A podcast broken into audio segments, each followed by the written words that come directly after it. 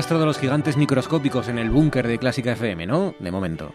No, de momento no se nos han colado, hombre, faltaría más. Ahí seguimos con toda la actualidad musical, pero sin rastro de virus. Claro que sí. ¿Algo de comida asturiana llega o no? Con dificultad a Madrid, ¿no? Supongo. Bueno, se hace lo que se puede, se hace algún cachopo casero, pero bueno, Eh, más allá de eso, eh, es que sí. no sabe igual. Claro.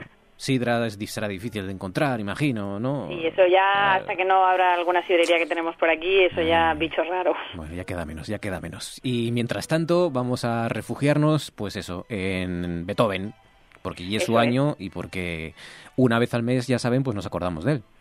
Eso es, pues como cada comienzo de mes nos toca acordarnos de Beethoven, nos acordamos de que este año 2020, además de ser el año del coronavirus, pues es el año de Beethoven, ya que se cumplen 250 años del nacimiento de este compositor que cambió la historia de la música con su genio.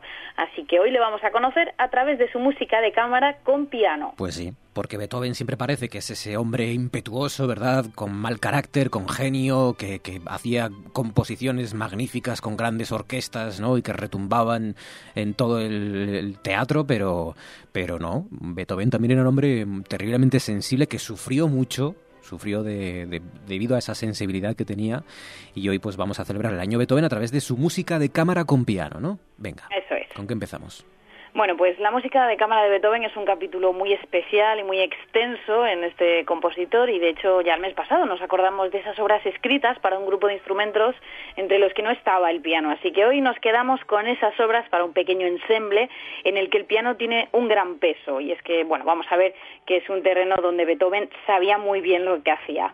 Empezamos con una de sus obras icónicas, es su sonata número 9 para violín y piano, sonata llamada Kreutzer.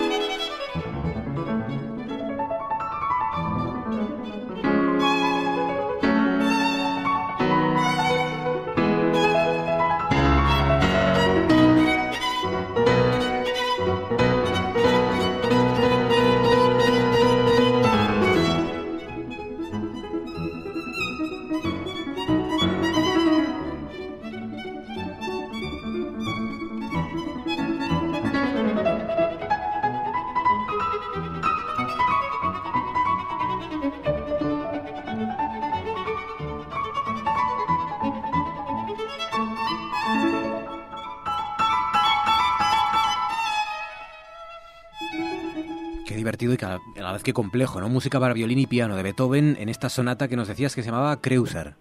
Eso es, esta es la sonata para violín y piano número 9 de Beethoven y está dedicada a Rodolf Kreutzer, que está considerado uno de los mejores violinistas de la época de Beethoven.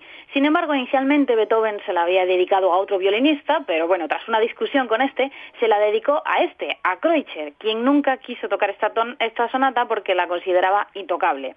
Y es que esta es una de las sonatas más complicadas del repertorio de las sonatas para violín y piano, y sin embargo, bueno, es una de las más apreciadas por los violinistas, pues por su gran poder expresivo. No como para el mismísimo Kreutzer, que no supo comprender la magnitud de la obra que Beethoven le estaba dedicando y que inmortalizó su nombre.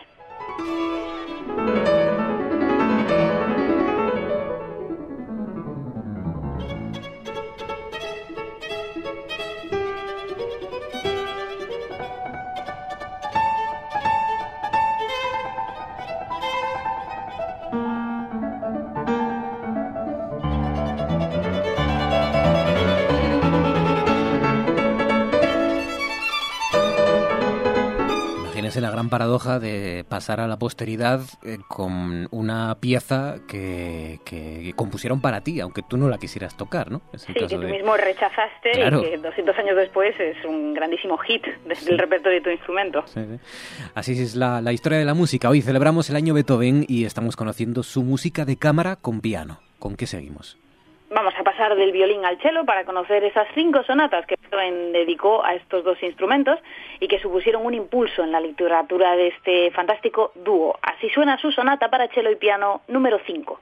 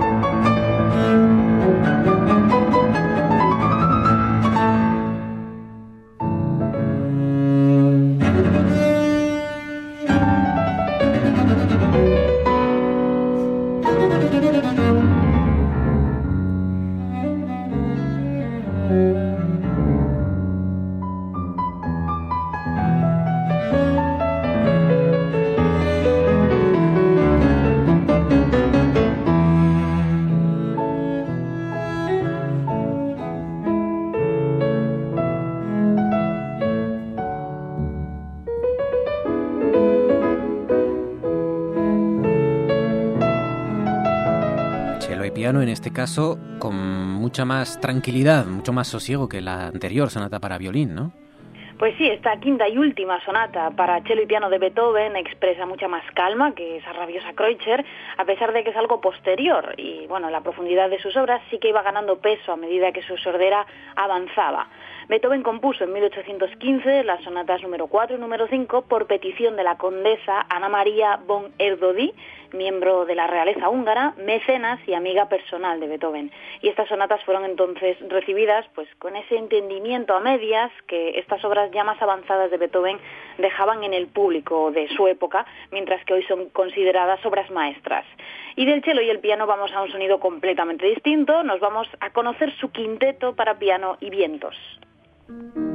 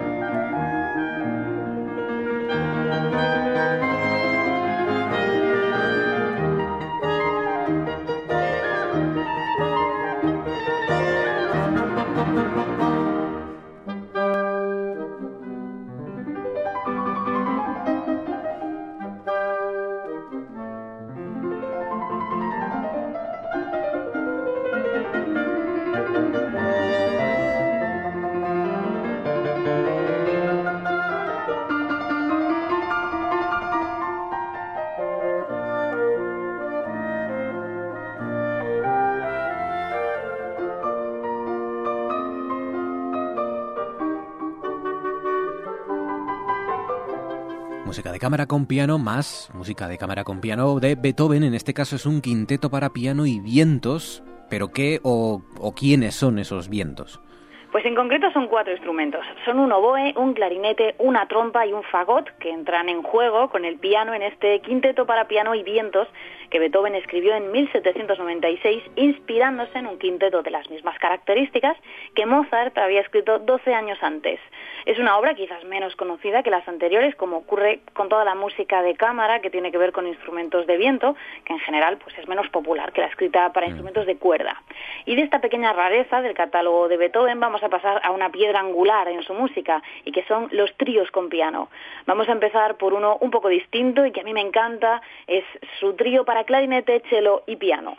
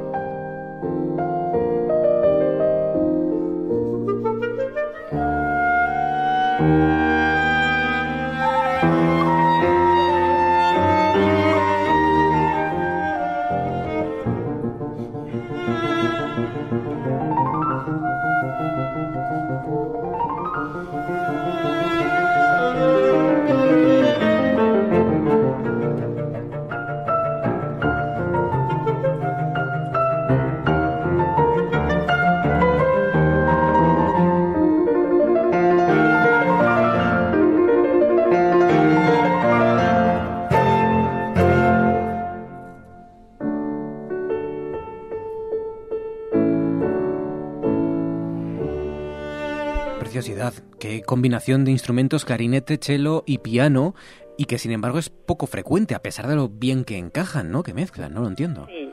Sí, sí, es maravillosa. No es muy habitual ver en conciertos estos tres instrumentos juntos, aunque sí que existe una cantidad bastante importante de obras escritas para ellos y es que, bueno, el sonido del cello y el clarinete encajan a la perfección con el piano.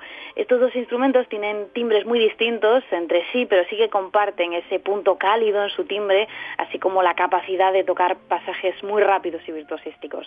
Este trío con clarinete de Beethoven es del año 1784 y es una de las principales obras escritas para estos tres instrumentos.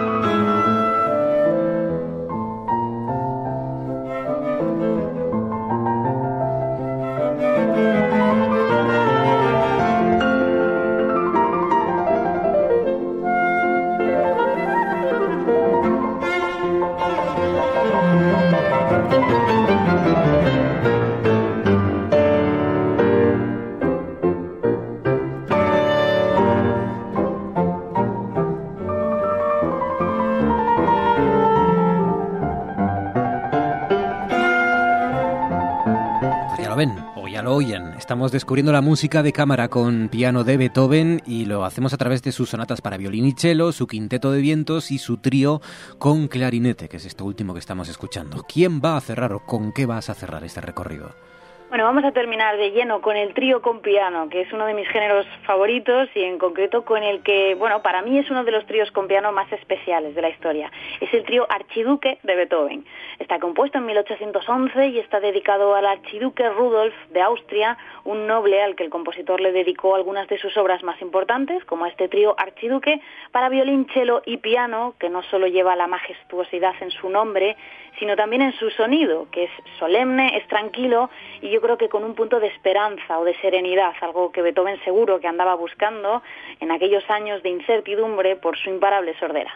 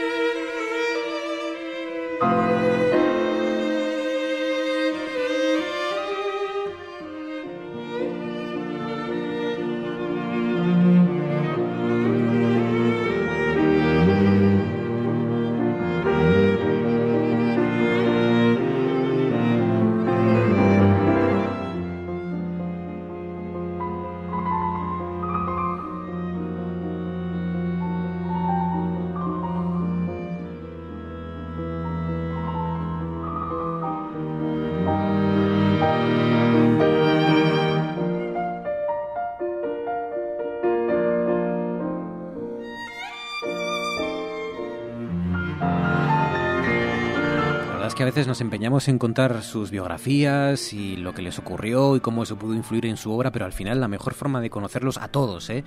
pero especialmente y fundamentalmente a tipos tan complejos como Beethoven o como Mozart, es escuchándoles, es a través de la música. En, en, piezas como esta se puede encontrar esa, ese punto de esperanza y esa serenidad que hablabas y también la amargura, ¿no?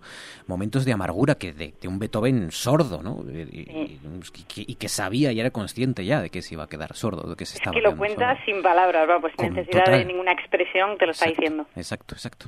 La música clásica, a través de uno de sus grandes genios, es verdad que está quedando un poco deslucido esta celebración del 250 años de, de Beethoven, pero, pero bueno. Eh, ¿Qué se le va a hacer? se va a hacer? Ya mejorará. Eh, de aquí a final de año todavía hay tiempo y de momento nosotros aquí nos comprometemos a que siga sonando. Beethoven en la sintonía de RPA y junto a Ana Laura Iglesias. Ana Laura, cuídate amiga, un abrazo fuerte. Gracias. Gracias Marcos, un abrazo, adiós.